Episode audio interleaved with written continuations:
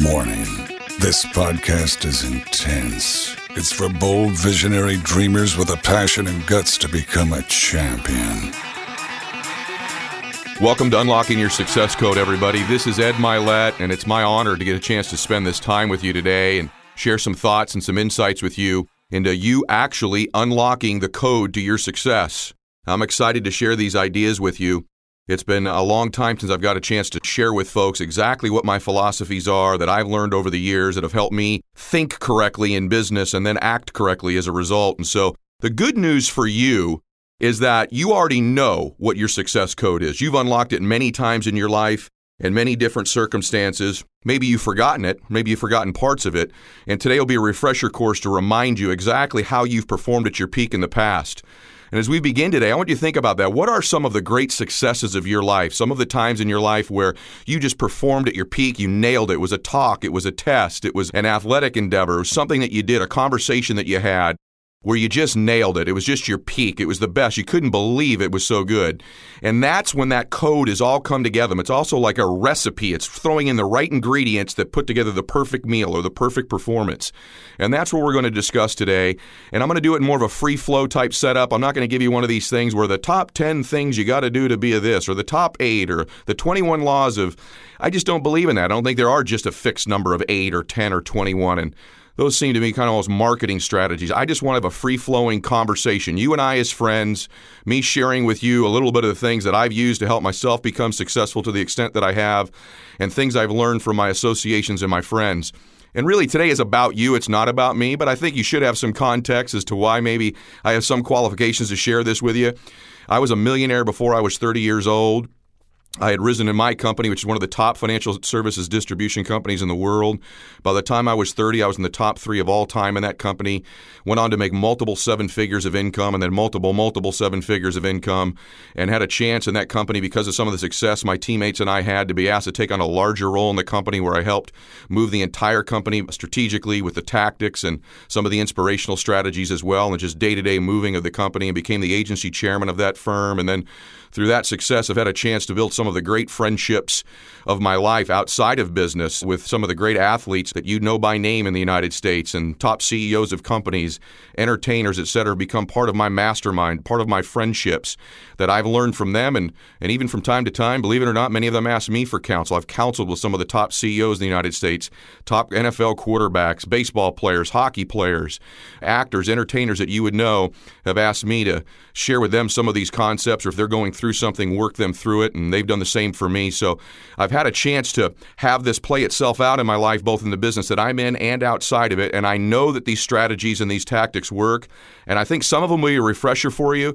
But I think in many ways, some of these will be new to you and said in maybe a little bit of a different way. And really, what we're talking about today is we unlock your code to success. For you, how is it that you think? Have you ever thought about how you think? Isn't that interesting? Do you ever think about how you think? And what is the process of thinking? I'll submit to you that thinking is the process of asking and answering questions to yourself. And that's how it works. And so, if we're going to change the way we think, we've got to change the quality of the questions that we ask ourselves. And so, what I'll do today is I'll share these ideas with you. I'd like, as I talk with you, for you to be reflecting on how you think and how you act and what's worked for you in the past and what changes you might need to make. Maybe you'll listen to this 15 minutes at a time and take notes and come back the next day and listen for 15 more minutes. Maybe some of you take it almost like drinking out of a fire hydrant. You're going to listen to the entire recording all at one time. Maybe you listen to it many times. But I would challenge you to be reflecting on you as we talk about that. Because I said earlier, this isn't about me, it's about you. So let's start. Let's move forward. Let's get you to the next level. Let's make a shift. As we begin, let's think about this for a second. In five years from now, you will certainly arrive somewhere. It's not a question of whether you're going to be somewhere five years from now. The only question is, where will you be? Where do you want to be five years from now? And if you can answer that question with great clarity, with great specificity, you have already beaten 99% of the people you'll be competing with to get there. Because most people in their lives are what I consider to be wandering generalities. They're not clear on where they're going, whichever way the wind blows. They react all of their lives rather than anticipate. The difference between winning and losing in life most times is being able to anticipate what's coming because you're clear about where you're going as opposed to reacting. A few days ago, I was playing a video game with my son. He's just a video game expert. Many of you probably relate to this. And I never played a lot of video games growing up. And so he hands me this game console thing to play with, the joystick, if you will, when I was a kid. And he beats me in this football game 48 to nothing in the first quarter. I don't know if you ever played a video game with a 12 or a 13 year old, but you've got no chance if you're over 20 years old. That's just the bottom line. And he just continued to beat me as if it, I wasn't even there. And if you've done any video games with any kid, you know what I'm talking about. And it occurred to me as we were playing this game that I was reacting to everything that was happening and he was anticipating what was happening. And that's the difference in the game of life as well. The champions, the winners, anticipate what's next because they've got a clear game plan, clear thinking, confidence, clarity of thought. Those that lose constantly react to a disagreement, a setback at work, a conversation, an emergency that comes up. They're constantly in reactionary mode and they find themselves in five years just sort of floating down the river of life and they end up wherever they end up. Winners take control of their lives through their relationship with God, if they have that, and their relationship with themselves and their direction and their clarity. And so, as we begin today, where do you want to arrive in five years?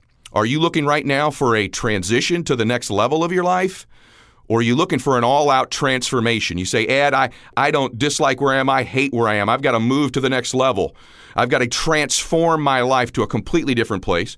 Or maybe you're listening today saying, you know, things are going pretty good. I'm looking for a few keys to take it up a notch, to go to one more level, to go to the next place, the next station as I climb my climb.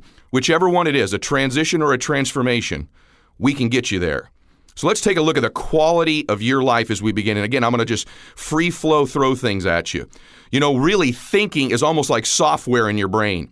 For many of us, from time to time, if you ever use an older computer, how it's slower or doesn't really react the way the new ones do. It's amazing what technology can do today. Sometimes we just need to update the software in our brain, update the thinking. It's not that we think wrong, it just needs updating for today's standards, for today's world, for the modern world we live in. You know, you can't get in today's world and be a peak performer with an old software system running the computer in your brain. You got to have an up-to-date modern computer system, modern software system, which is your brain. So let's begin with what all champions do. What we really want correct me if I'm wrong, but I think you just want the quality of your life to be better. You want to be happier. At the end of the day, you can take all personal development, you can take all of it and distill it to one thing. I want to be happier. If having more money makes you happier, wonderful. Having material things make you happier, a better relationship, your body's better. You just feel better about what you're contributing. You're getting recognized more. Whatever those things are, they're to make you happier. And so, if you look at your life, I'll submit to you that the quality of your life, day to day, is the quality of the emotions that you experience.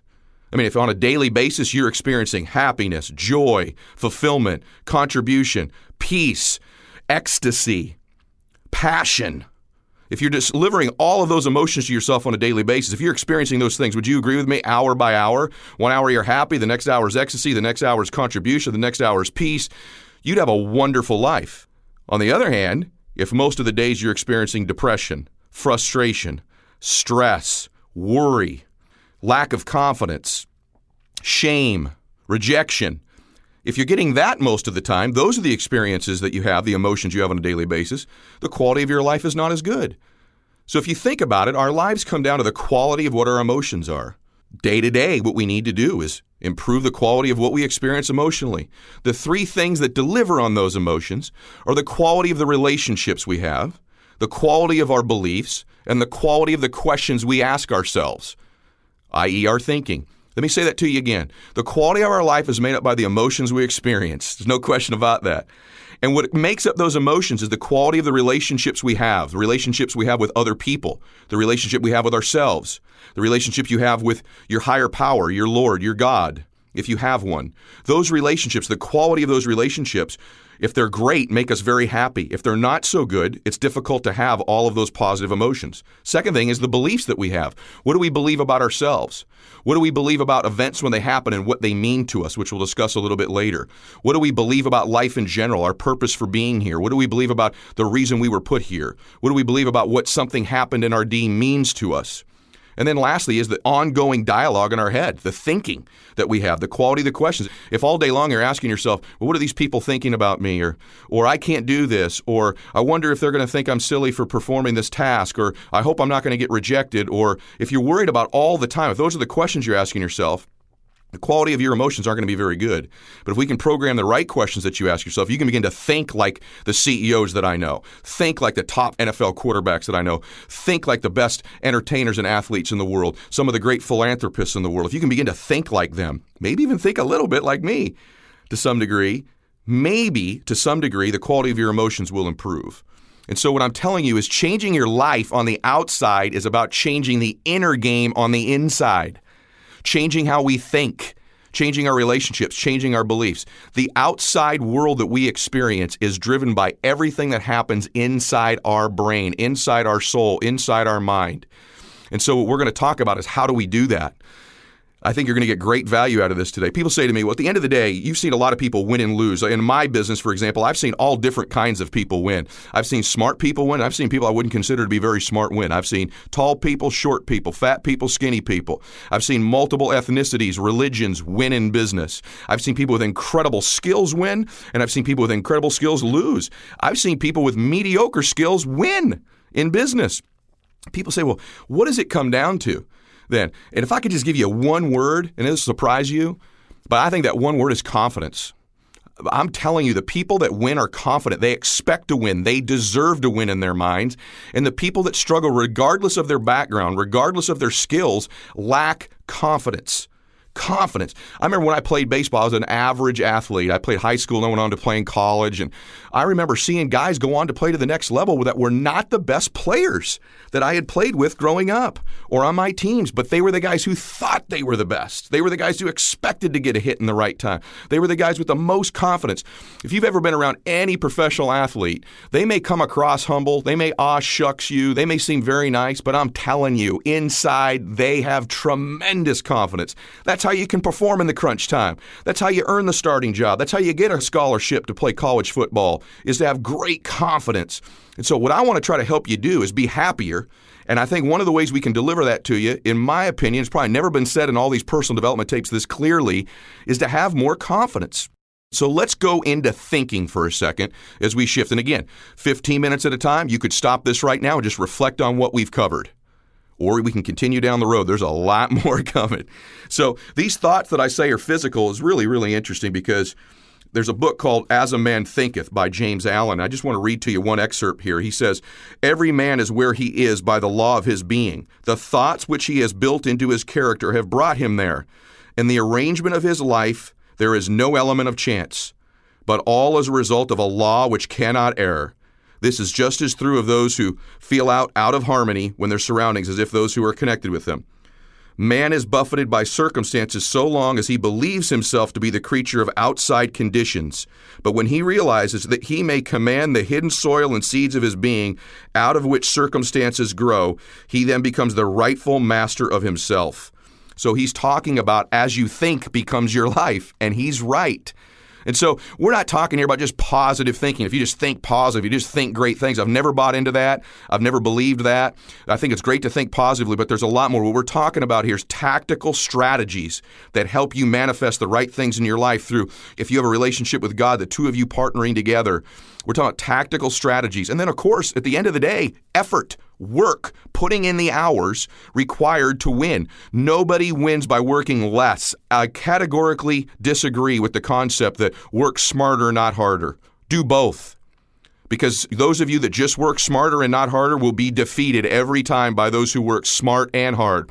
One of my very good friends is a couple of them are pretty well known guys in the football world that I've talked about earlier. And one of the things I know about them is they're incredibly smart guys when it comes to their position, but they also invest the most hours. And that's why they beat the guys who are just also talented or just put in the hours. The combination of hard work and ability is what wins. So it's both. Now, all change is either how we feel or our actions. We can only change two things how we act and how we feel. So, first thing you got to do is you got to believe it's possible. As you listen to me right now, you've got to believe it's possible for this transformation for you. You are always going to be limited by what you think is possible. In fact, you're getting out of life right now exactly what you think you deserve. That's hard to accept sometimes to believe. You mean this horrible thing, these emotions I'm experiencing right now, that this is what I think I deserve? I'm telling you, I believe that to be true maybe not the exact specific situation that you're going through, but the overall scope of our lives, the overall way we feel about it, the emotions we experience are what we think we deserve. And there's patterns to it. And so if you're going to go win in business, you got to be confident. If you're going to win in business, you got to be happy. If you're going to win in business, you have to have great relationships, great beliefs, great thoughts. And then you have to take great action. You got to have confidence. So when we talk about these things, realize all of this filters through into business and winning. Okay? All change is either how we feel, it's our confidence or our actions. You got to believe it's possible. If you just want to go to the next level, you got to believe it's possible. And again, what have you done in the past to win?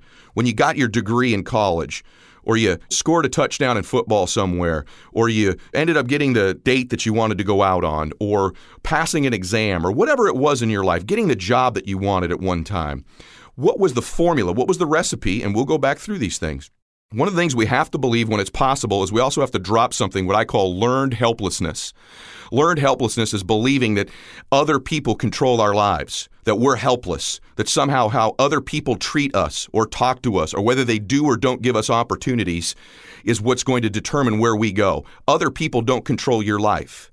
That's called learned helplessness. That is a negative, incorrect, flawed, faulted belief. I want you to hear me.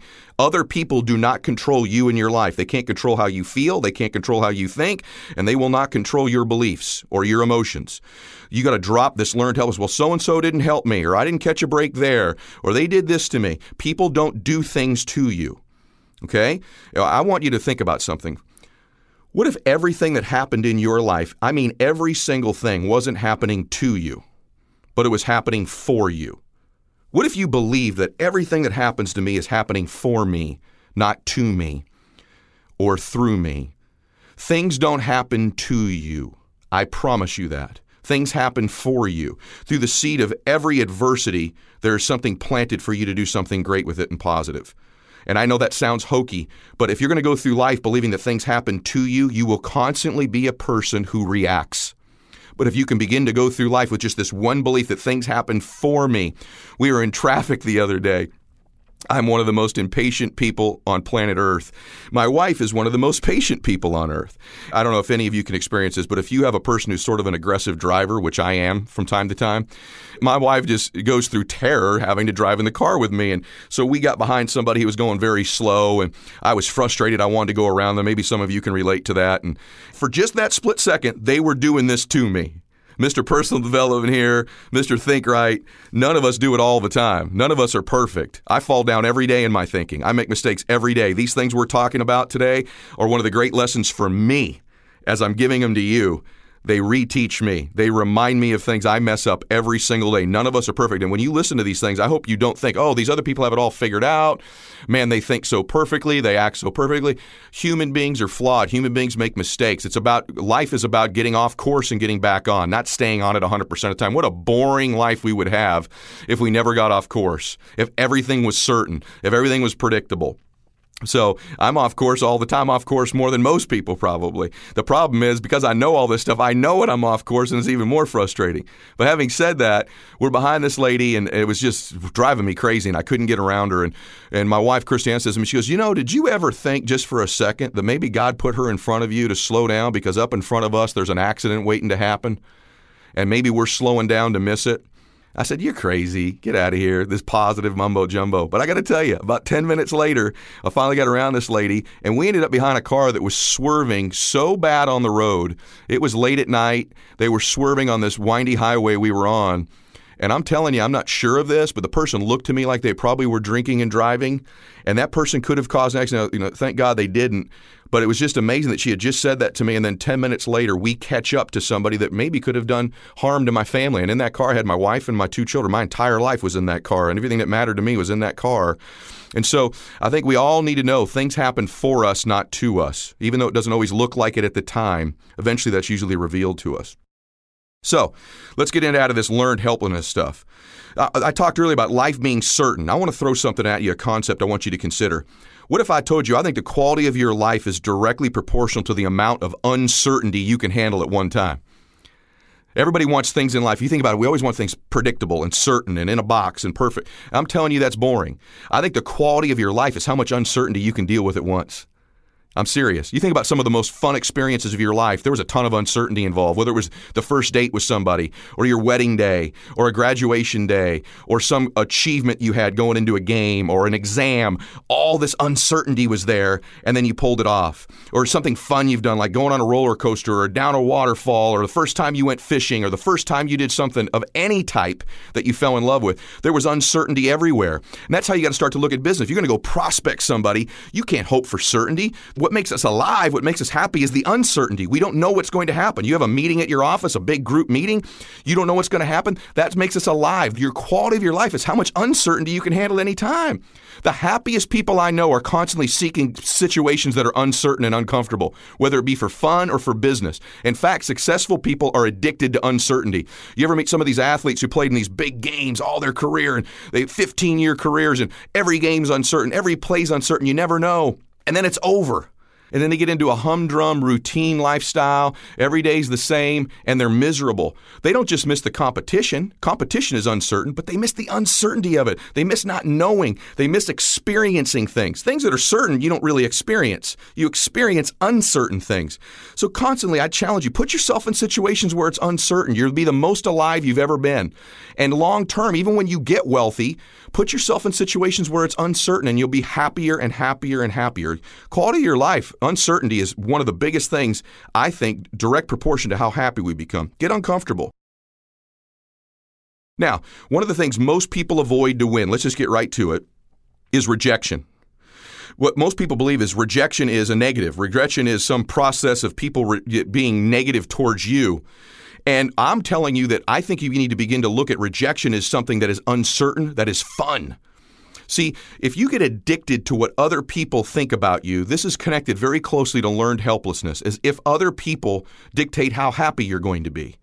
See, I'm telling you that rejection is progress, and in life, progress is happiness. As long as from an event you've learned something. I remember early in my career going to prospect somebody to get them interested in my business, and me just messing it up so bad and embarrassing myself. And then afterwards, you know, getting in the car or reflecting on it myself and thinking, okay, that was embarrassing. That hurt a little bit.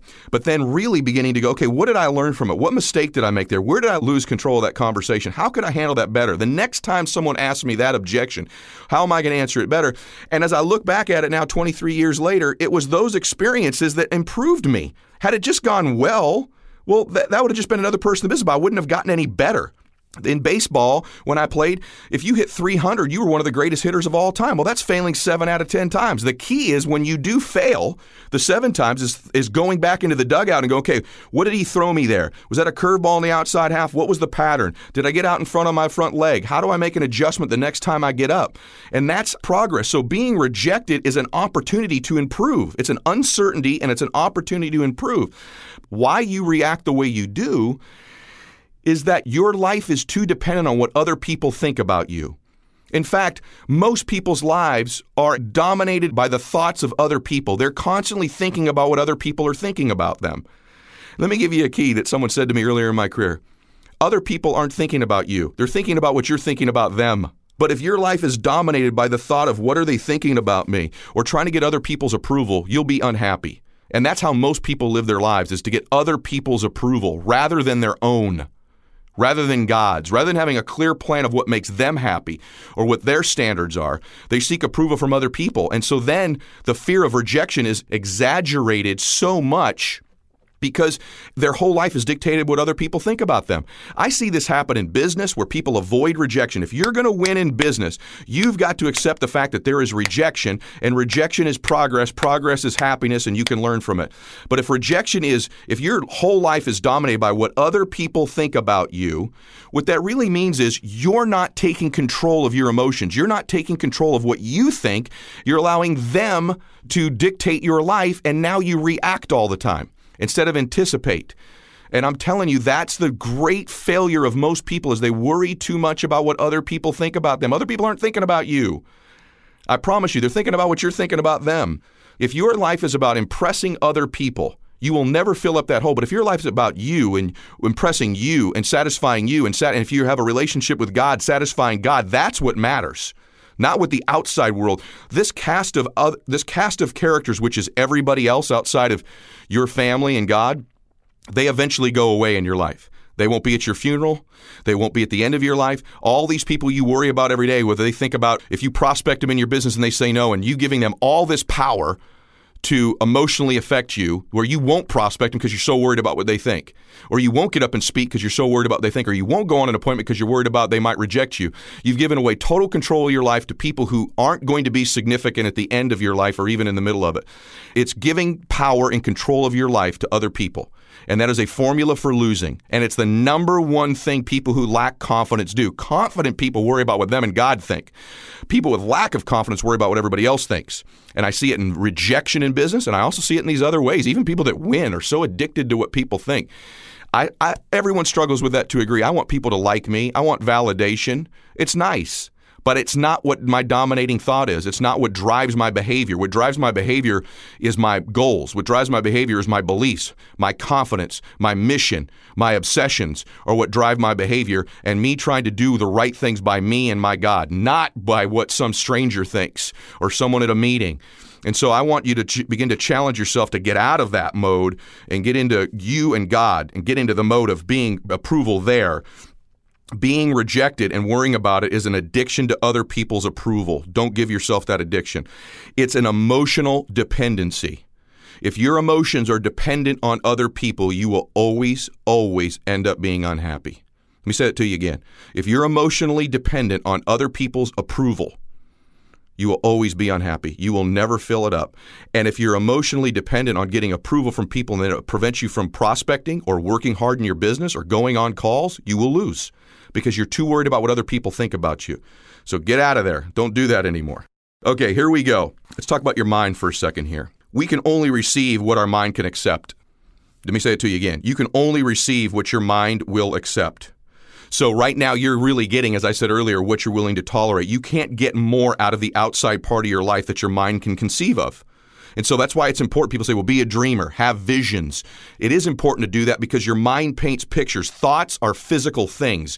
When you think, you actually have caused action to take place, believe it or not.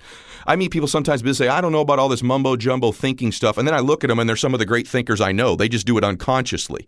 Thoughts are like magnets, they attract things to you, they're physical. When you actually think of something like, I'm going to have this or I want to do that, believe it or not, the first thing that happens is you actually create a new space that didn't exist before you thought it.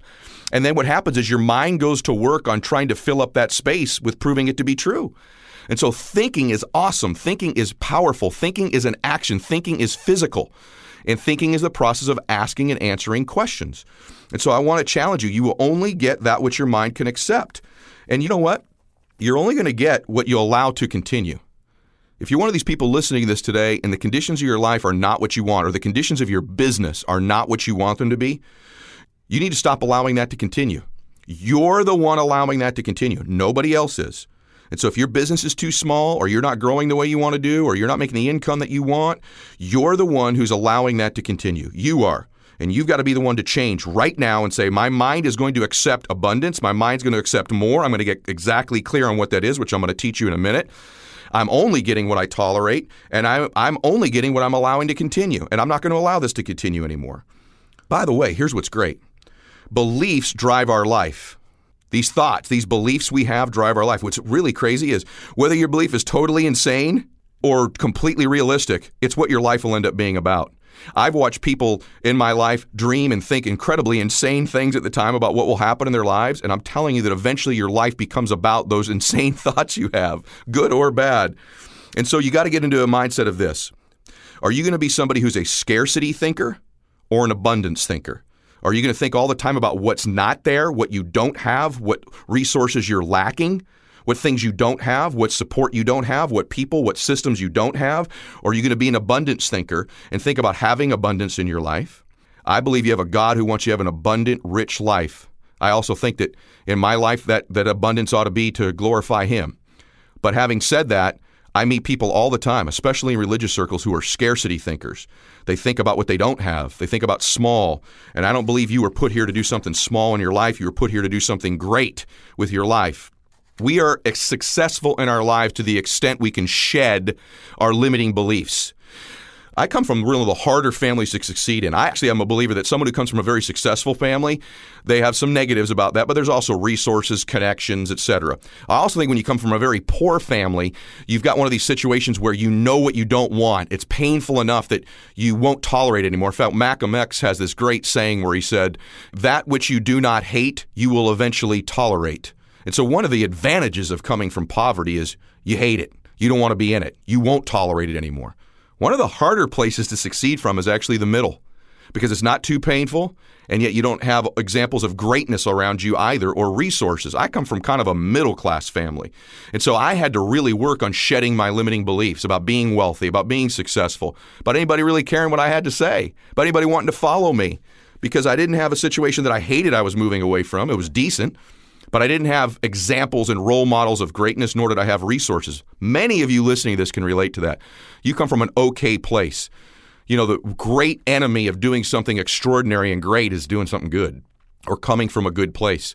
If you're listening to this and things are good, you really need to listen because you're going to have to work double hard to move out of good to get into great. So we got to shed our limiting beliefs. You got to ask yourself, what are some of the things I believe that are limiting me?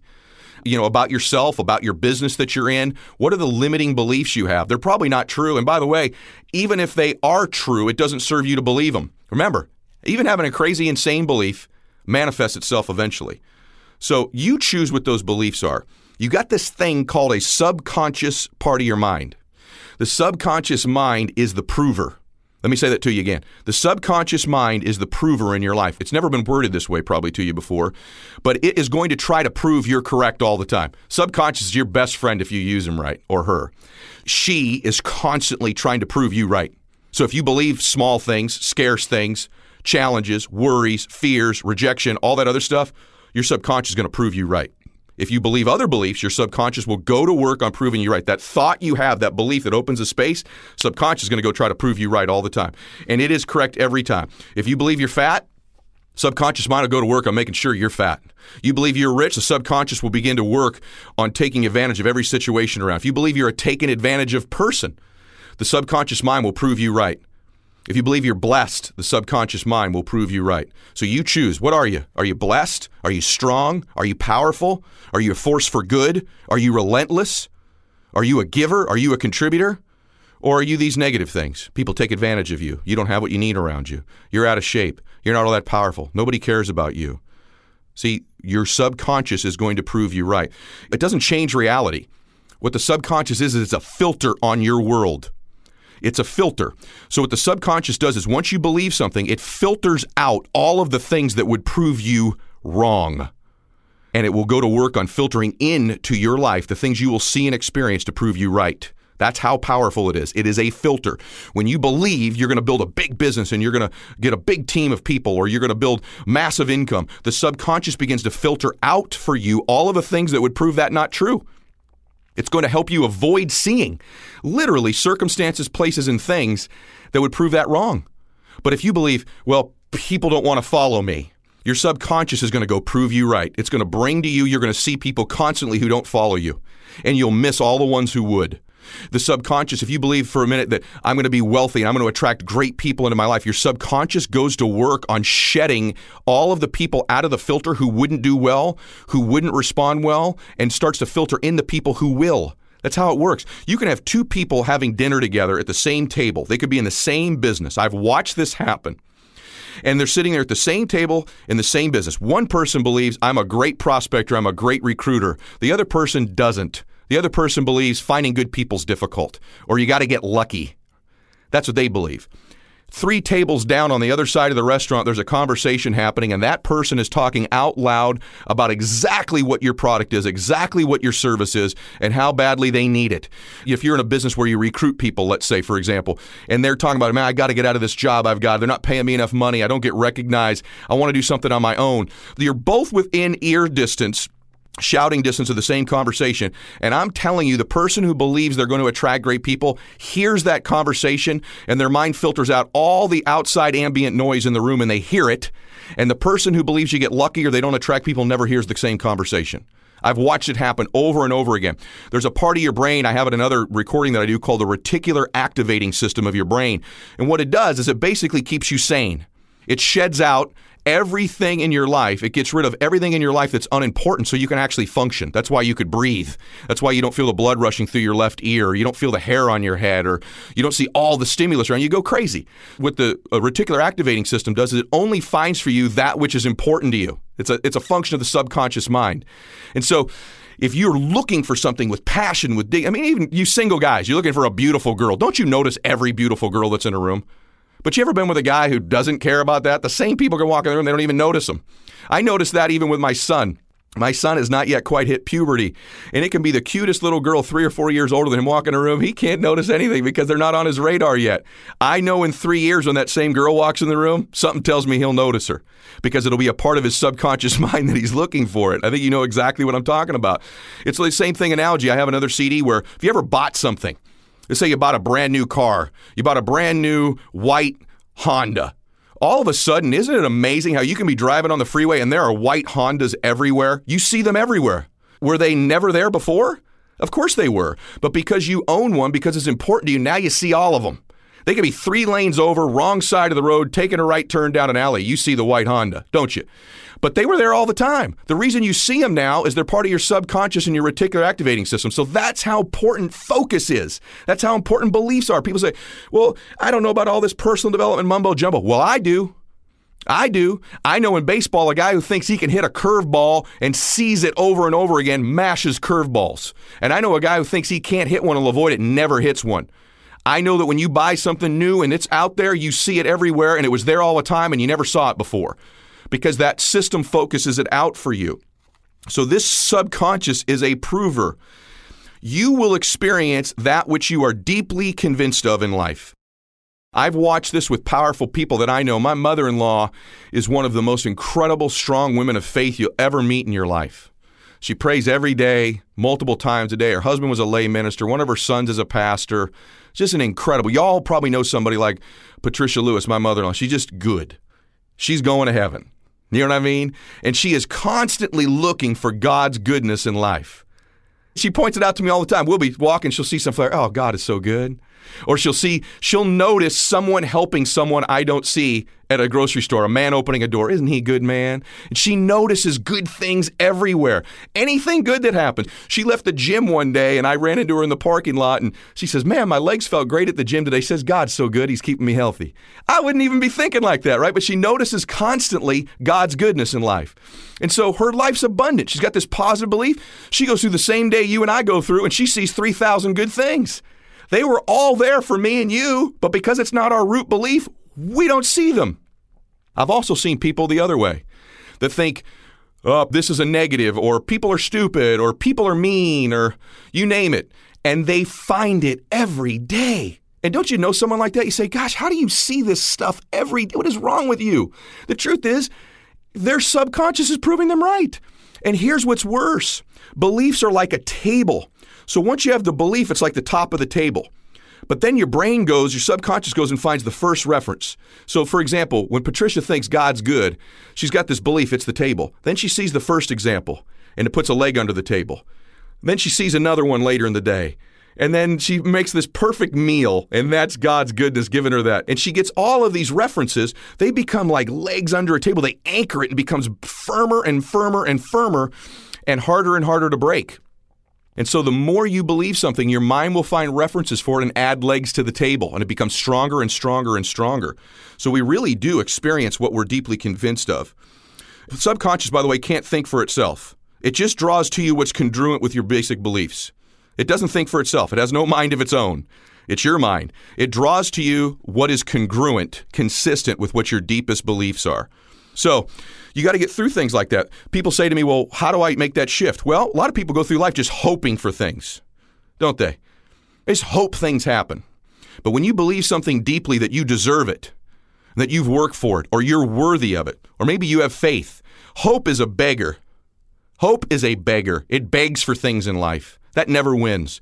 Hope is not a strategy. Okay? Faith leaps over things. Hope's a beggar, faith leaps over things. You want to conquer something, have faith, have belief, have conviction, have confidence. You want hope, you're going to lose. You need faith, you need belief. Don't buy into the theory that you have no choice.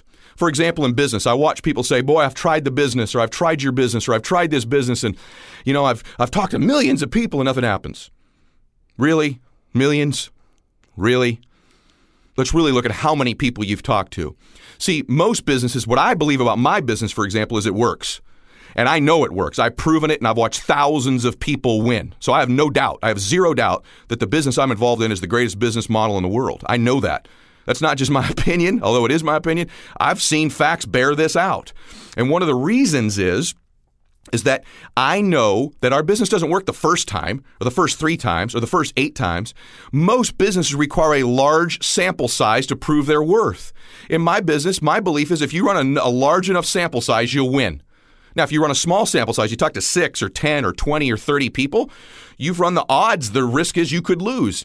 But if your business eventually talks to 300 people, or 400 people between you and your teammates, I have no doubt in my mind whatsoever that with a large enough sample size, you win. So, one of the beliefs I have in my business is with a large enough sample size, with enough contacts, with enough experiences, you win.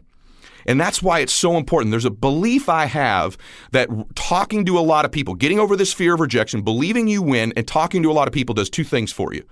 I want you to hear me on this. Number one, this is big.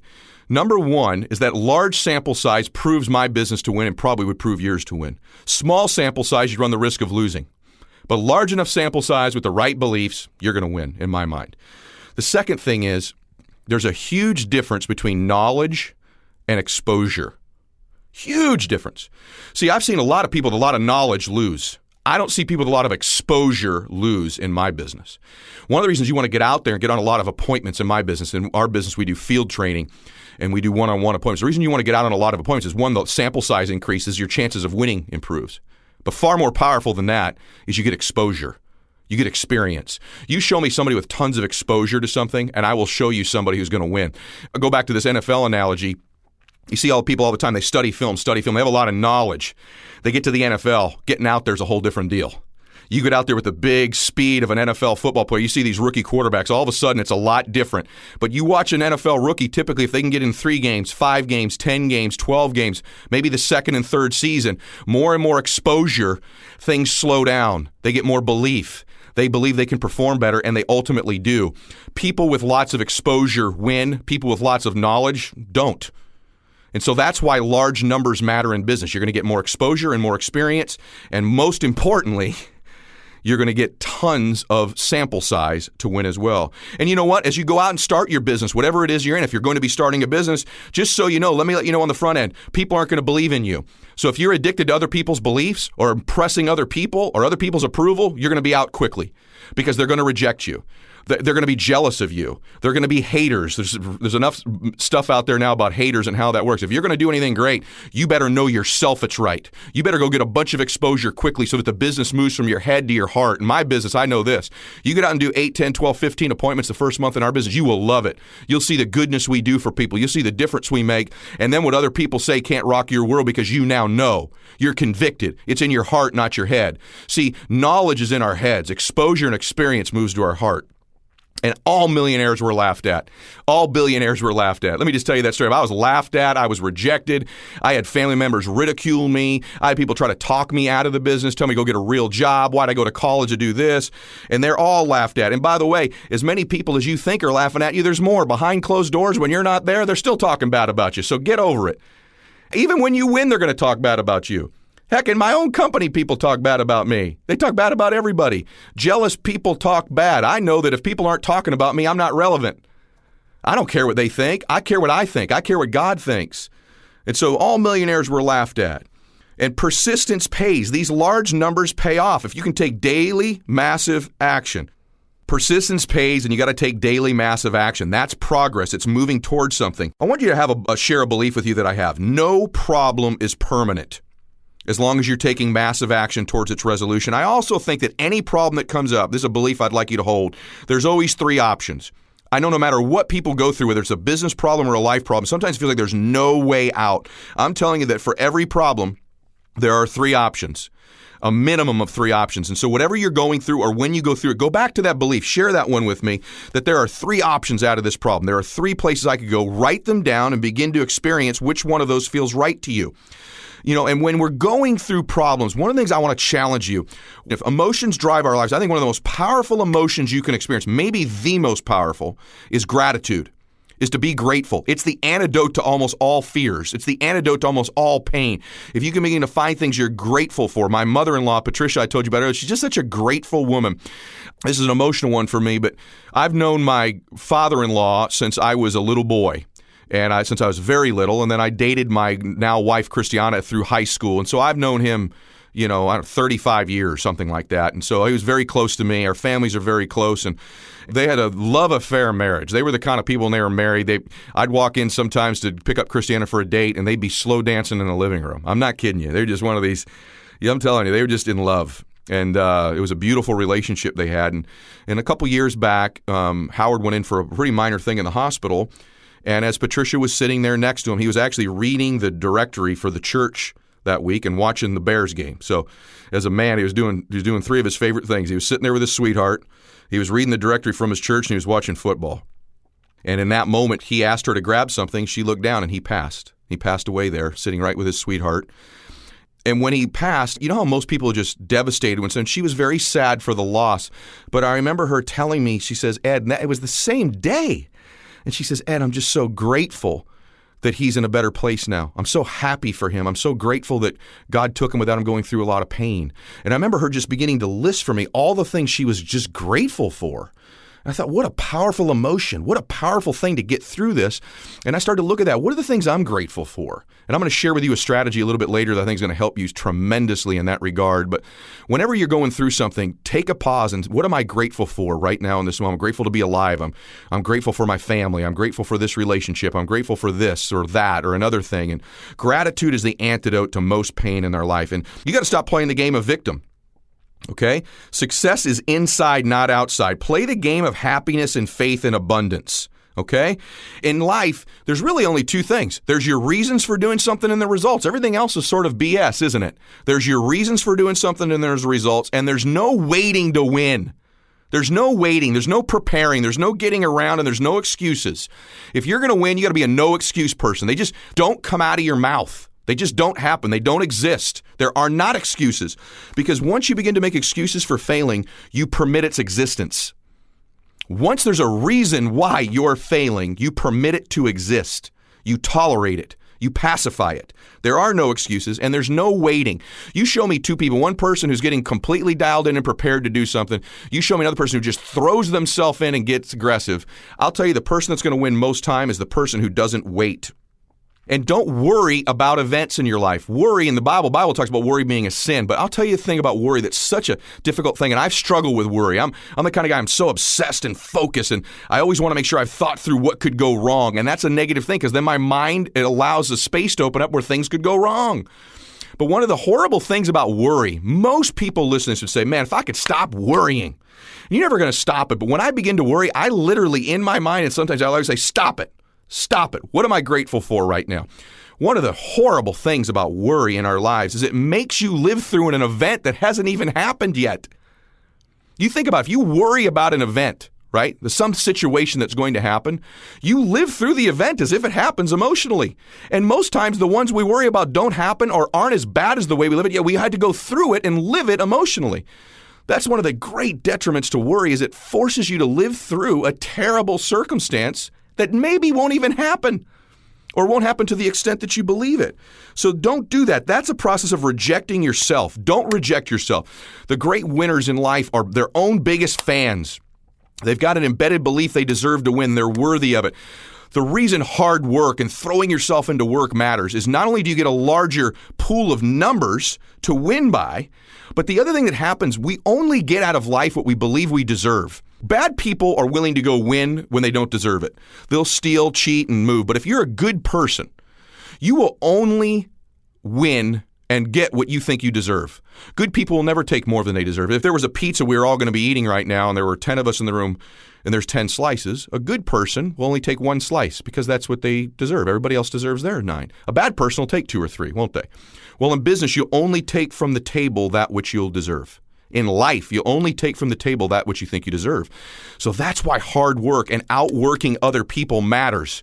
The reason that matters is not only do you get a larger sample size, but what starts to happen when you're busting it, when you're getting up earlier, when you're making more phone calls, when you're seeing more people, when you're staying later, when you're working harder, something happens in your little subconscious mind, the prover.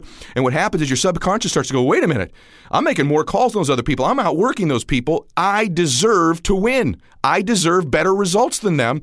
And then your mind goes on to prove it. And so that's the power of hard work. The power of hard work isn't just the numbers. The power of hard work is it changes our belief. If you're a person who says, Well, I want to change my belief, but I can't just think myself into a new belief, one, that's a limiting belief and not true. But two, I'll even let you accept that for a minute, but I promise you, if you go do 100 more calls or 100 more appointments than another person, you'll be done. You'll say, I deserve more than them and your belief of what you're worthy of changes. We only get what we believe we're worthy of. So that's why hard work matters. Don't ever reject yourself. Don't ever get down on yourself. There's enough other people that you can't please out there that are going to talk bad about you. The last thing you need is the enemy inside. The enemy inside taking advantage of you, and that's you. Don't do that to yourself. You can't please everyone, so don't even try. I've tried it. You can't please everybody. I even had somebody the other day who's a very good friend of mine say to me, You be careful. You're starting to try to please everybody. He even said to me, he said, I'm not so sure, even though you talk about this all the time, Eddie, I'm not so sure you're not trying to get everybody happy and liking you. Maybe you need to revisit that. And I did. And I think maybe even me, I've trended lately into that place where I want everybody happy. I want to please everybody. And it's physically impossible and it's exhausting. I need to please me. And if you have a relationship with God, you need to please God. There's a cast of your life. You know, your life is almost like a play. And what most people do is they live another person's script. See, most of these beliefs you have about yourself, you acquired them when you were defenseless.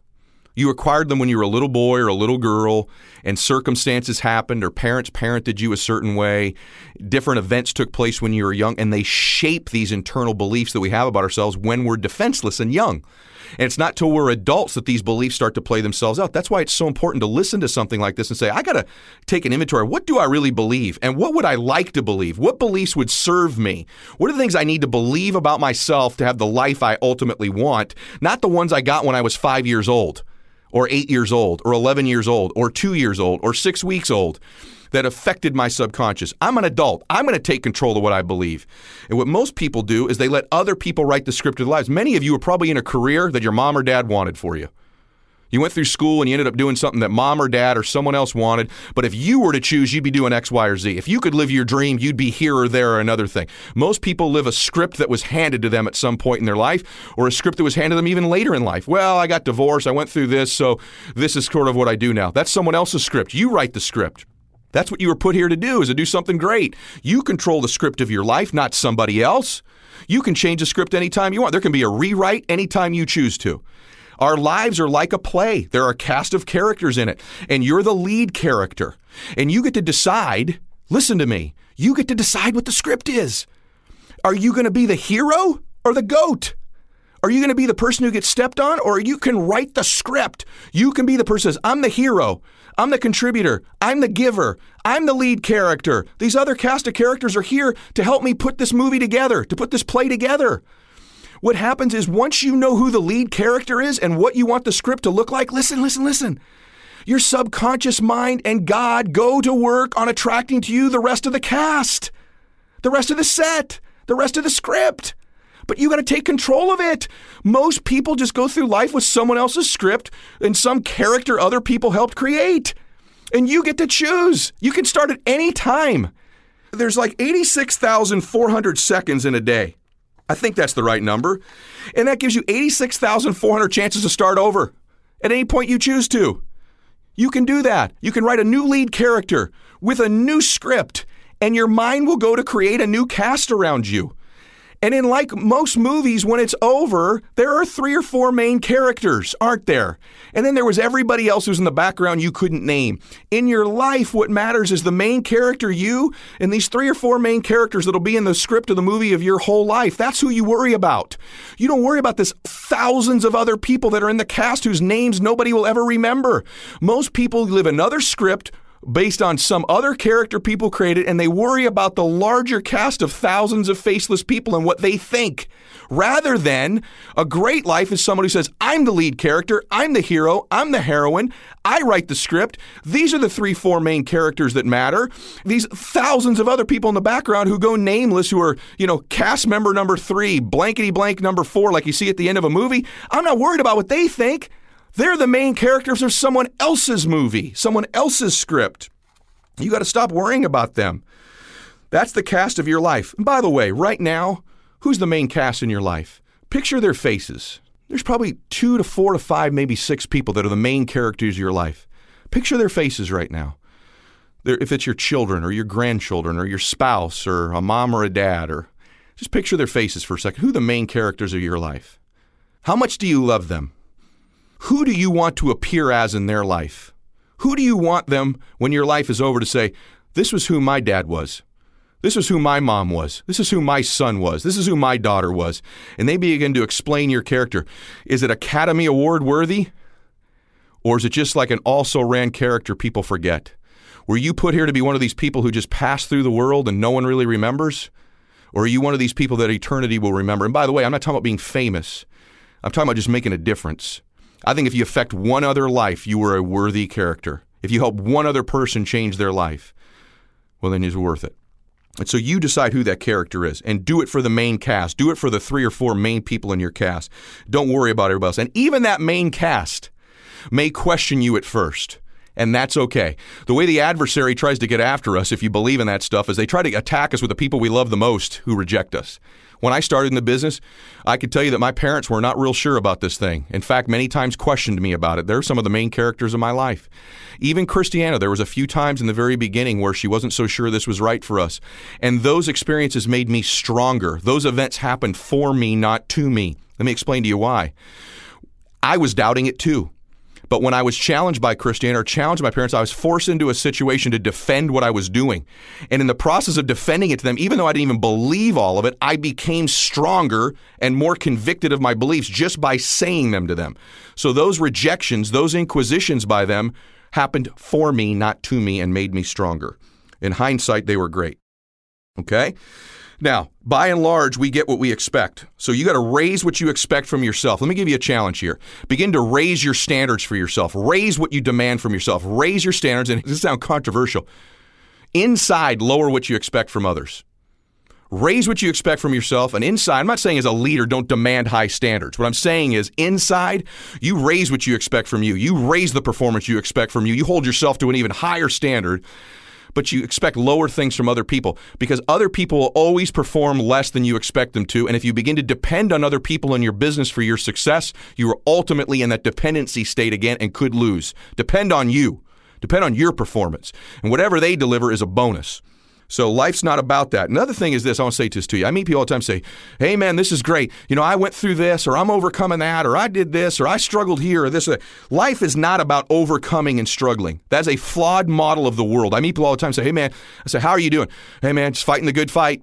You know, another day, another dollar, battling through something. That's a flawed mindset. If you believe you're constantly struggling, through things or battling through things, your mind will constantly attract struggles and battles to you. You'll all, all your life you'll be overcoming things. All your life you'll be stepping over obstacles. That's not what life's about. Think through that. Many of you have that mindset where you think, I'm, I'm battling. It's a struggle. I got this. Well, guess what? You've manifested that in your life because that's your flawed mindset. You're probably raised from somebody who thought that way too. I'll tell you what champions think. Life's not about overcoming or struggling. Life's about growing, learning, contributing, happiness, faith, achievement, progress, winning, peace. That's what life's about me. I'm not overcoming anything. Things are happening for me. I'm about winning. I'm about peace. I'm about contributing. I'm about getting it done. You can't have this flawed life model where you believe you're constantly overcoming something or battling something. That's not how it works. By the way, don't endure your life. Enjoy it. Life's not about enduring your life. Life's about enjoying your life. It's about being happy. It's about contributing and finding out what makes you happy and then doing it over and over and over and over again is the key to a happy life. So let's talk for a little bit about what makes us happy. Number one, set some goals. Everybody says it set goals, set goals, set goals. Well, first thing I want to challenge with you is set goals as if you possess them. Meaning, people say, well, I want to get skinny.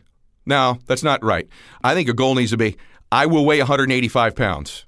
Or I want to get rich. No, I will acquire a million dollars by June 10th, 2015. Be specific, specificity to goals and not generalities. Very specific. Your mind can't go to work on filling in a general picture. I want to be rich. I want to be happy. Nope. Define it specifically. Your mind goes to work as a precise model when you're specific with it.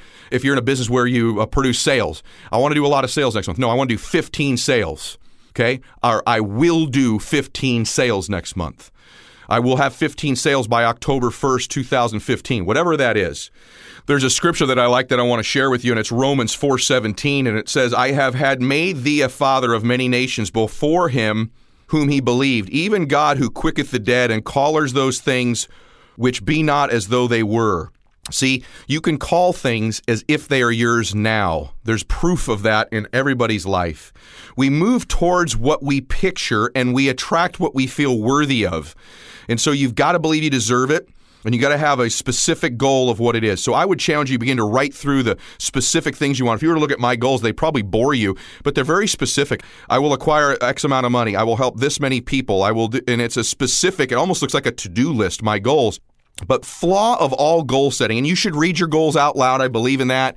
I believe in the power of saying it out loud. It reinforces the picture. When you're reading your goals, picture them as if you have them. It creates a picture in the subconscious that it goes to work on filling in.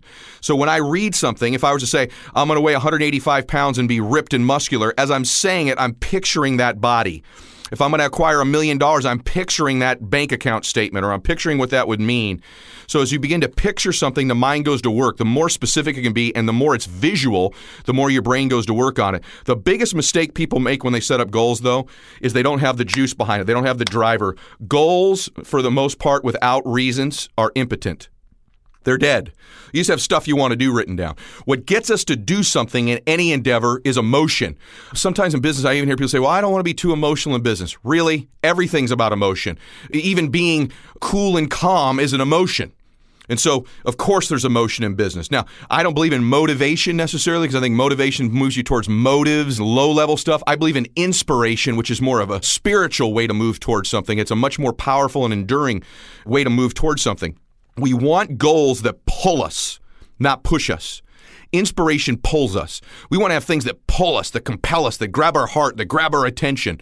And way we get ourselves to have that pull power is with deep emotional reasons that we write down next to the goals that we read also. You show me somebody who wants to be in, say, great health, for example, and they've got deep emotional reasons for it. I'll show you somebody a thousand times, maybe 70,000 times more likely to achieve the goal. You give me two people with the same goal, one person with massive emotional reasons, somebody who just wrote it down. Who do you think is going to win?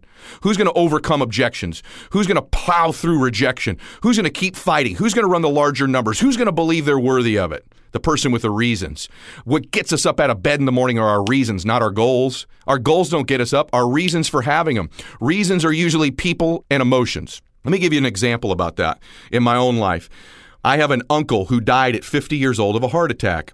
For some reason, when I was at his funeral, he was one of those family members I kind of resembled. I don't know if you have someone in your family that you kind of look like. In my family, he was my godfather and he was my dad's only brother. And I looked like him. People used to say that I reminded them of him. So when we were at his funeral, it was a very sad thing. Father of a young family, a great family, and all the children have turned out wonderfully. But as a 50 year old man had passed away, so it was a very sad thing. Something came over me though at the funeral where I thought, you know, I was 30 at the time. You know, I should probably get my heart checked. Yeah, I look like him. Obviously, runs in the family. When we get back, I think I'll go get checked. It's interesting how the reticular activating system in the brain works. So now I'm flying back, the actual flight back to California from Boston with my wife and I'm listening to music, and up on the TV, the Oprah Winfrey show's on, and I'm listening to music. I'm not really looking, but all of a sudden, I, my mind keeps catching this TV screen because they keep showing a heart on it. Did you hear what I just said? They're showing a heart on it. all of a sudden, hearts became important to me. Three weeks before that same show would have been on, I would have looked at it and looked away. But now my reticular activating system has made hearts important to me, and I noticed the show. Is that incredible? How much the brain works that way when something becomes important, it finds it, as we talked about earlier. I immediately unplug my music and I plug my headset into the airplane's audio system and I listen to this show. And she was discussing this new exam they had where they can scan, now they're very common, but they can scan your heart for plaques in the arteries. I thought, well, gosh, that's incredible. So I ended up writing it down and ended up scheduling an appointment when I got back to LA with this specific scan she had on the show. It's pretty incredible that I noticed it because of the reticular activating system. Immediately, my mind went to work on finding resources to deliver to me this space I had opened in my mind. That's how it works, everybody. So I go and I do the exam, and after the lunch, you do the exam, and then you go take a lunch break. You come back and meet with the doctor, and it reviews it with you. And uh, of course, I went out and had a burrito at lunch, which is great for somebody with a with a heart issue. And uh, I come back, and thank God God that the doctor was somebody who understood moving people and getting them to have reasons and didn't just deliver information. What this doctor could have done is just sat me down like an average doctor would do, an average business person, and just present information to me. Ed, here's your scan, here's the issues, here's what you got to do, here's the prescription, goodbye. That's what most people do in business too, don't they? They get down, here's our presentation, here's what we can do for you, and here's the proposal. And they wonder why people don't do business with them. People do business because you fill an emotional need people get recruited or bought into businesses because you fill a need that's emotionally in them.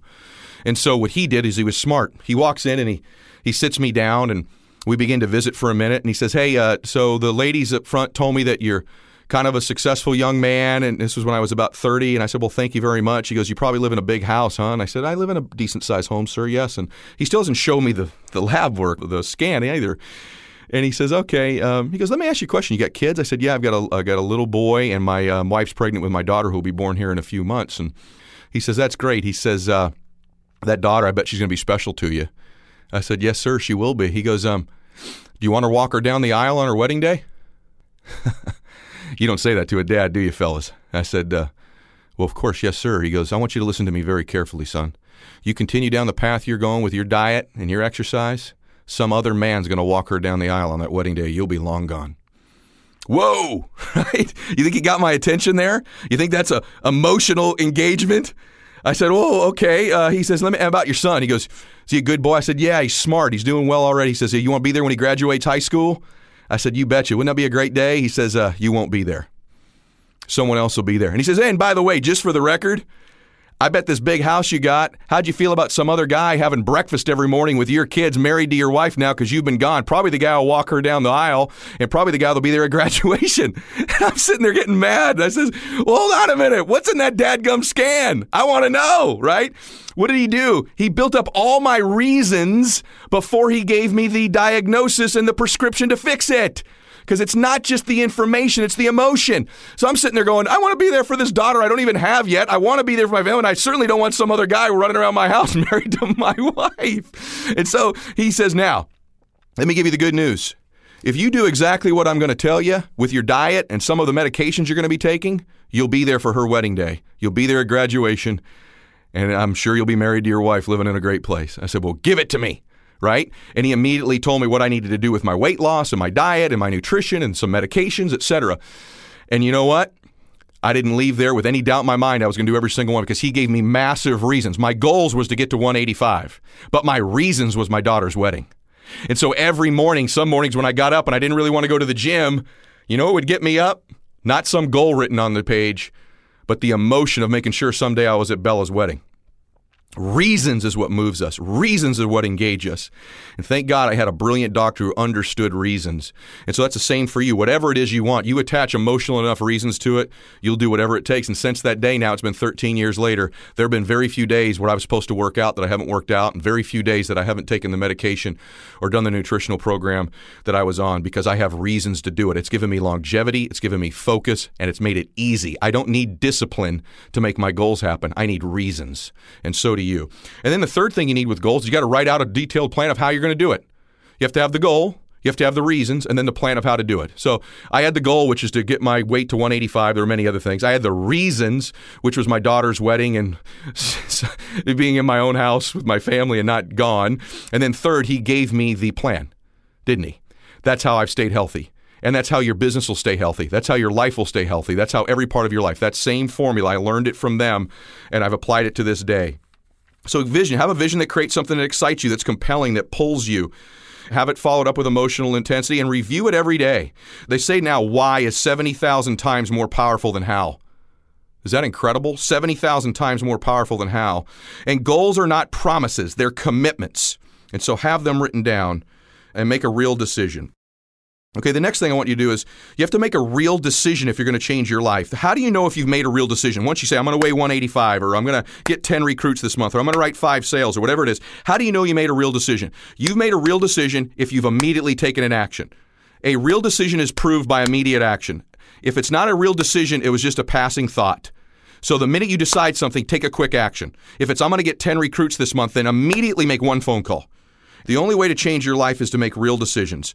And I'll tell you that there are two major decisions that I think you need to make right now. The first one is why, and the second one is your detailed plan how. Third, raise your standards. Okay?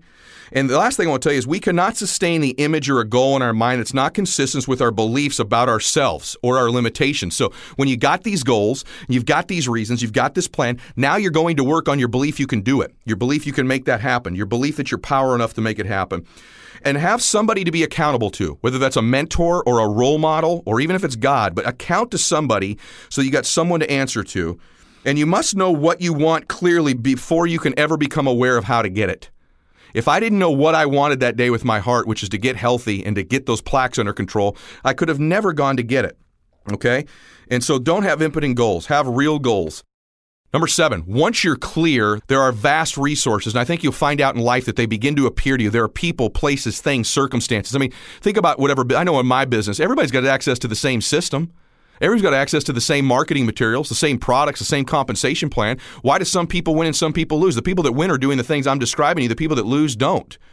And you know, one thing you got to do as yourself is you got to stop separating from yourself the fact that who you are is not what you have or what you've done. Who you are is totally different than what you've done in the past or what you have. You aren't what you've done. You aren't what you have. You're who you really are, and they're two different things. And who you are is going to change what you have and what you've done. The other thing I want to recommend you do is you begin to have affirmations.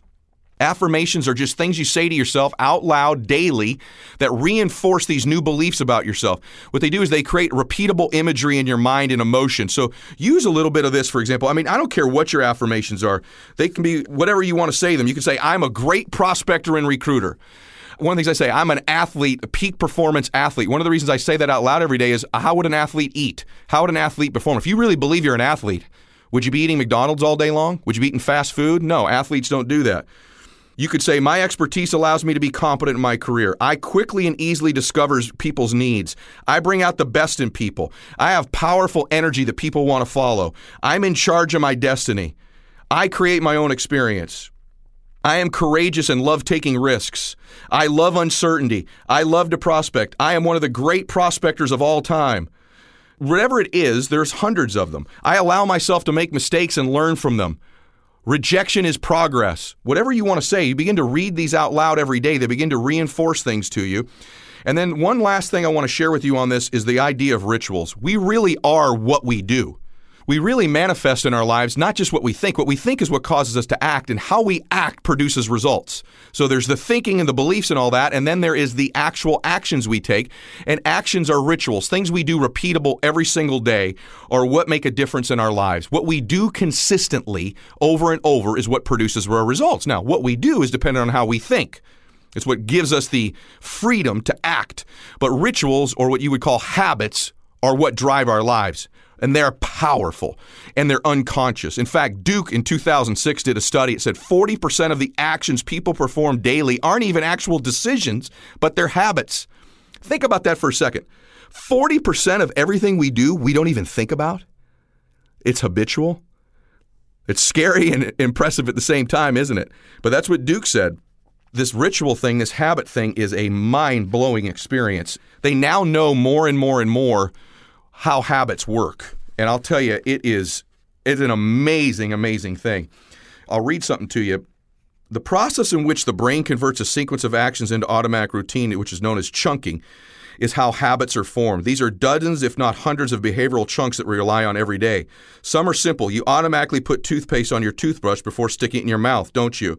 Some, such as getting dressed or making the kids' lunch, are a little bit more complex. This is from a book that I just finished reading called The Power of Habit. I want to give credit to Charles Duhigg, the author of the book and he talks about how incredibly powerful habits are.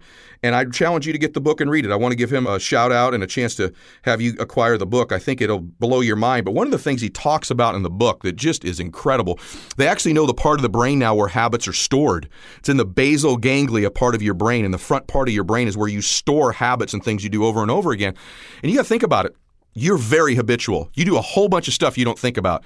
I'll make a bet. For example, he's talking about toothpaste there. I'll bet you that when you get up in the morning and you go get ready, that almost every single day you do the same sequence of things. If they're men, they shave before they brush their teeth. But they usually don't do it reverse every day. They either brush their teeth first or shave. When you get into the shower and you grab the soap, Believe it or not, you probably soap the exact same part of your body in the exact same sequence without thinking about it every single day. Is that not incredible? You're not thinking about that. But when you get up in the morning, what's the first thing you do? Maybe you hit your knees and pray. Then you go get a cup of coffee. And then you brush your teeth and then you shave. I don't know what you do every single day. But I know this it's the same every day. And you don't have to think about it because it's a habit. It's something you've done over and over and over again. This book will talk to you about more specifically how to form new habits. But here's how powerful habits can be he studies this guy in the book named Eugene, and, and I'll mess this up a little bit, but the summary of it is, is Eugene was a guy who ended up with a brain disease where it ended up functioning his brain like Alzheimer's, where he lost almost all memory in his brain. He had nothing in his brain that he could remember. He couldn't remember who his kids were. He couldn't remember the names of people that were around him. And when you would sit in his living room and you'd say, Hey, Eugene, can you draw me the house here and how to get to the bathroom? And he could not tell you how he gets to the bathroom or where the bathroom was in his house. Yet, when he needed to use the bathroom, he could get up, walk, take a left turn, and find the bathroom. He couldn't explain it to you consciously, but he could get there. And it fascinated the author of the book and the studies. How does he know how to do that? It's because habits happen on a cue. So when a cue happens, it pulls the habit part out of your brain. So the cue habit, like when you wake up in the morning, boom, you wake up, boom. That cue signals you to go in habit mode. Put the toothpaste here, shave there, soap there, blah, blah, blah. And you move into habit mode without having to think. These are powerful and they can be destructive at the same time. If your habit in business isn't serving you, if it's not get to the office, boom, pick up the phone, make 20 calls. If it's to get to the office, walk around, say hello to everybody, check email, do completely useless things, then you lose. The person with the best rituals or habits wins. So they study this guy, Eugene. One day they tell me, so you need to keep an eye on him because he doesn't remember where he lives. He can't even draw a map of the house. Well, one day his wife went into the other room and she leaves. He comes out, Eugene's gone. She can't find him. Panic sets in. Can you imagine? It's like an Alzheimer's patient. He's gone. And she knows that he has no idea how to get home. He can't draw a map of their own house or where the bathroom is, never mind get home. She goes searching all over town, can't find him, can't find him. She's in tears. She comes home and he's sitting in the living room.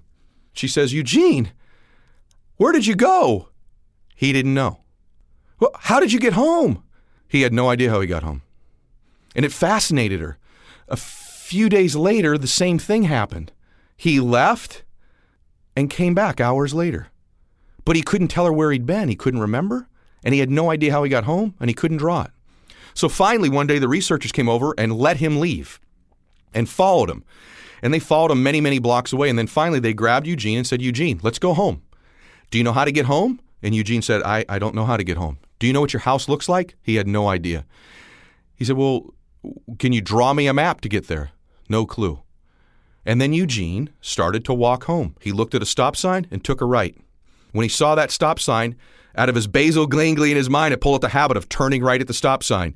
And then when he got a little bit closer to a mailbox, he knew, oh, this is where I go left at the mailbox.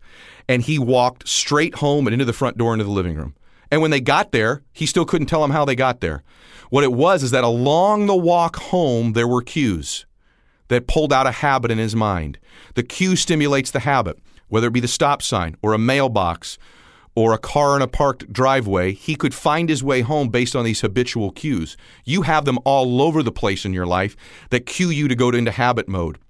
The key thing is starting to be conscious of what those habits are. From a work standpoint, what are your habits when you get into the office? What are the cues that get you to move? What are the new cues you need to get you to form new habits? And you'll find that these habits drive everything in our life. We are our rituals. We change our rituals and our habits, we change the outside results that we get. Take control of your habits. I'd recommend this book on how to form new ones. It'd be longer than this is required here, and I want her to be able to be the one to teach you, or Charles to be the one to be able to teach you. But I will tell you this is everything. Most people have no idea what their capacity is if they could take control of their habits. Your capacity, by the way, when you focus on one thing, one endeavor, one focus, one area of your life you want to improve is massive. Human beings have an incredible capacity. Once they decide, I'm changing this area of my life, and they focus on it completely with beliefs and goals and reasons and new habits, you have a massive capacity to have change and master an area of your life. It's never, ever a challenge when someone decides to do that. They can fix it. And it's all about what I call identity. It's about our belief we can do it. In my other CD, I talk about the fact that identity is like a big thermostat in your life. If you walk into any room, there's a thermostat in the wall. It's set at a certain temperature. And in our lives, our identity, our beliefs about ourselves, what we believe we're worth, is that thermostat in our lives. And so if you walk into a room and it's set at 76 degrees, the whole room's at 76 degrees. And if it gets a little bit hotter, the thermostat kicks on and cools it back to 76. If it gets a little bit cooler, the heater kicks on and gets it back to 76 degrees. And our lives, our identity, what we believe about ourselves are the thermostat that govern everything in our life. So if you believe about yourself, I'm about an 80 degreeer. I deserve about 80 degrees worth of results. That sets the temperature of your life. And no matter what you do, no matter how you act, no matter what you behave, if life starts to get pretty good and your income starts to go up, or you're a little bit happier, your weight loss has happened, and you don't change what you believe about yourself, you just take actions, you don't change what you really believe you're worth. You ever seen someone lose weight and gain it back? Or make some money and lose it, or build a team and it shrinks, or get a few sales and go back to normal? It's because they didn't change their identity. You can never exceed your identity. The most powerful force in the world is to be consistent with what you believe about your identity. And so, if you don't change that, what happens is business starts to get pretty good. You'll turn the air conditioners on of your business life unconsciously. You will. And all of a sudden, you'll cool things back down to about where they were before. Conversely, if things start to go pretty bad and you can't pay a bill or you know or your income's lower than it should be, you'll heat things back up again and get them back up. Humans always get what they think their thermostat's set at. They always get their identity.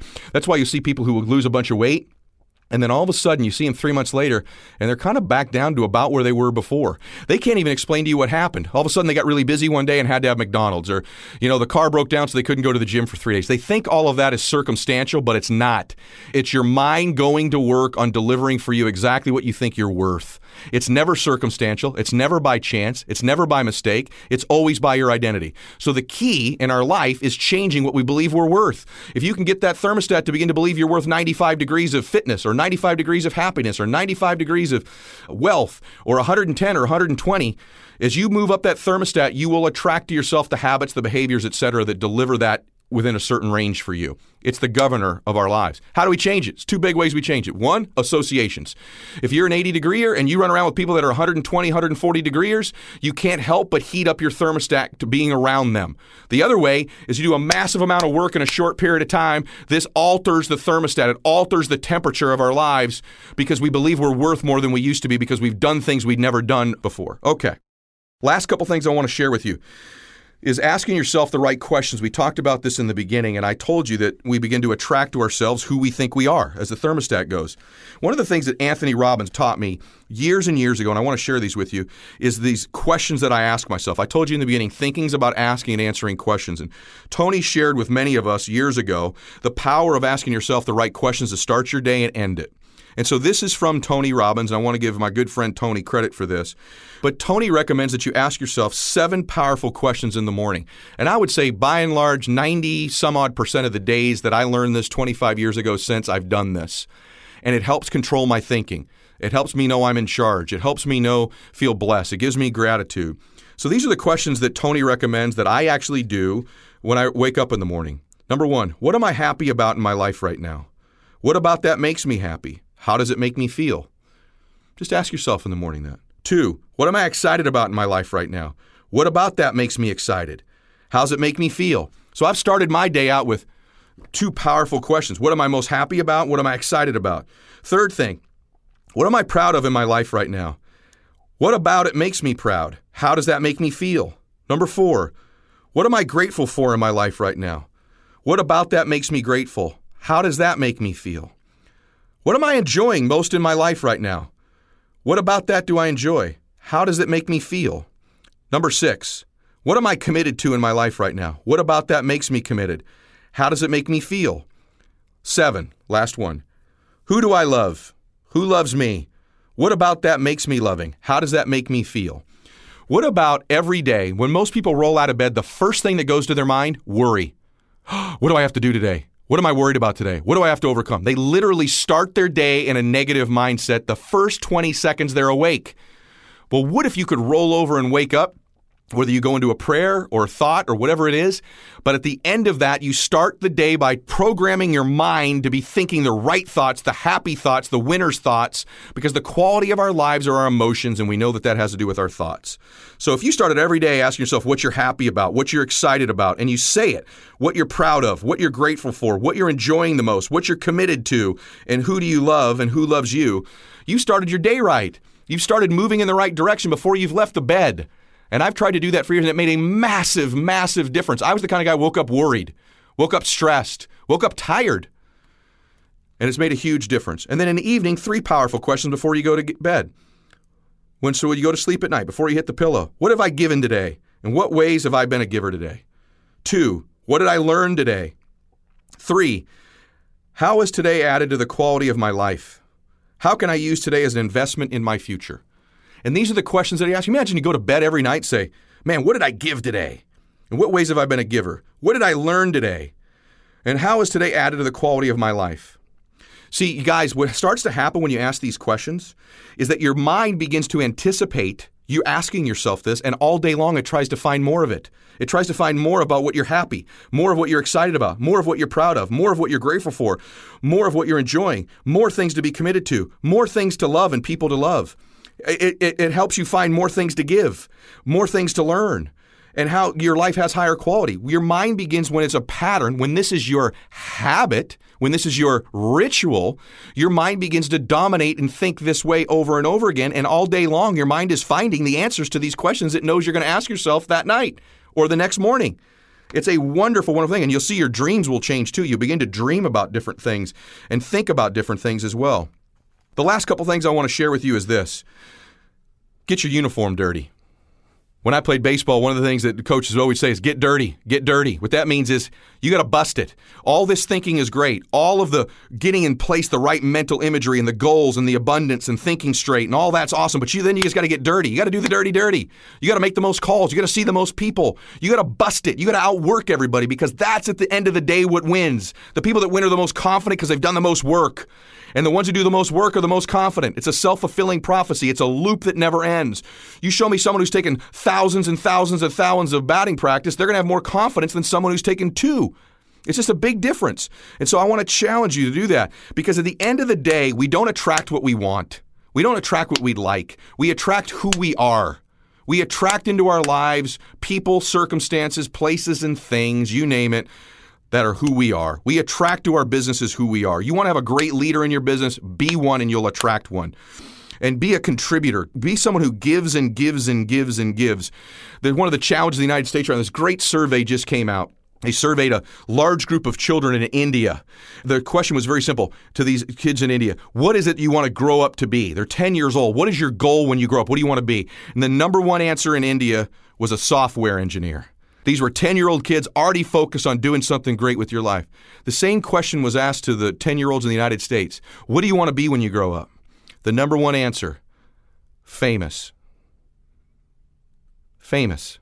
We live in a culture today that is so dependent upon what other people think about us and the selfies and the pictures and the this, this, this, what other people think. It's an obsessive culture. It actually makes it much easier to win. Technology has fed most people's fears and weaknesses even to a greater extent. So, those of us that are about winning, contributing, making a difference, standing for something, concerned about what we think, concerned about what our God thinks, concerned about doing something great, are a smaller and smaller group because there's so many people that just want to be known or liked or famous or not rejected. I think that was a telling story about the United States. The decisions we make, not the conditions of our life, shape our destiny. You can make a decision to be a new you, to write a new script, to be a new character, to develop new beliefs, to develop new habits, to change the thermostat. You can make a decision to get your uniform dirty. You can make a decision to be concerned about what you think and not what others think. And there's a format to be happy. Format in life is very simple if you want to be happy. It's when your life conditions that you're living meet your blueprint or your expectations of your life when you have high expectations and blueprint for your life and the conditions end up matching that, you're happy. And when you don't have that, you'll be unhappy. So it's about making something great happen in your life. You change your emotions, you change your life. As a friend, let me finish by saying this. I hope this has helped you. This is clearly one of these things you have to listen to over and over and over again. But if I could say one thing to you is this be good to yourself. You deserve it. You were born to do something great. There are seeds of greatness in you. See, I don't know if you believe in something bigger than you or not, but I can tell you this if you go take a spoon out of the ocean, you pour it into a cup, you drive it home, that little part of the ocean that you poured into the cup, that little part is still part of the ocean is in that cup because that's where it came from. If you believe you come from something greater than you, if you believe in a higher power, if you believe in God, if you believe in that, where you come from, there's always a little part of that in you.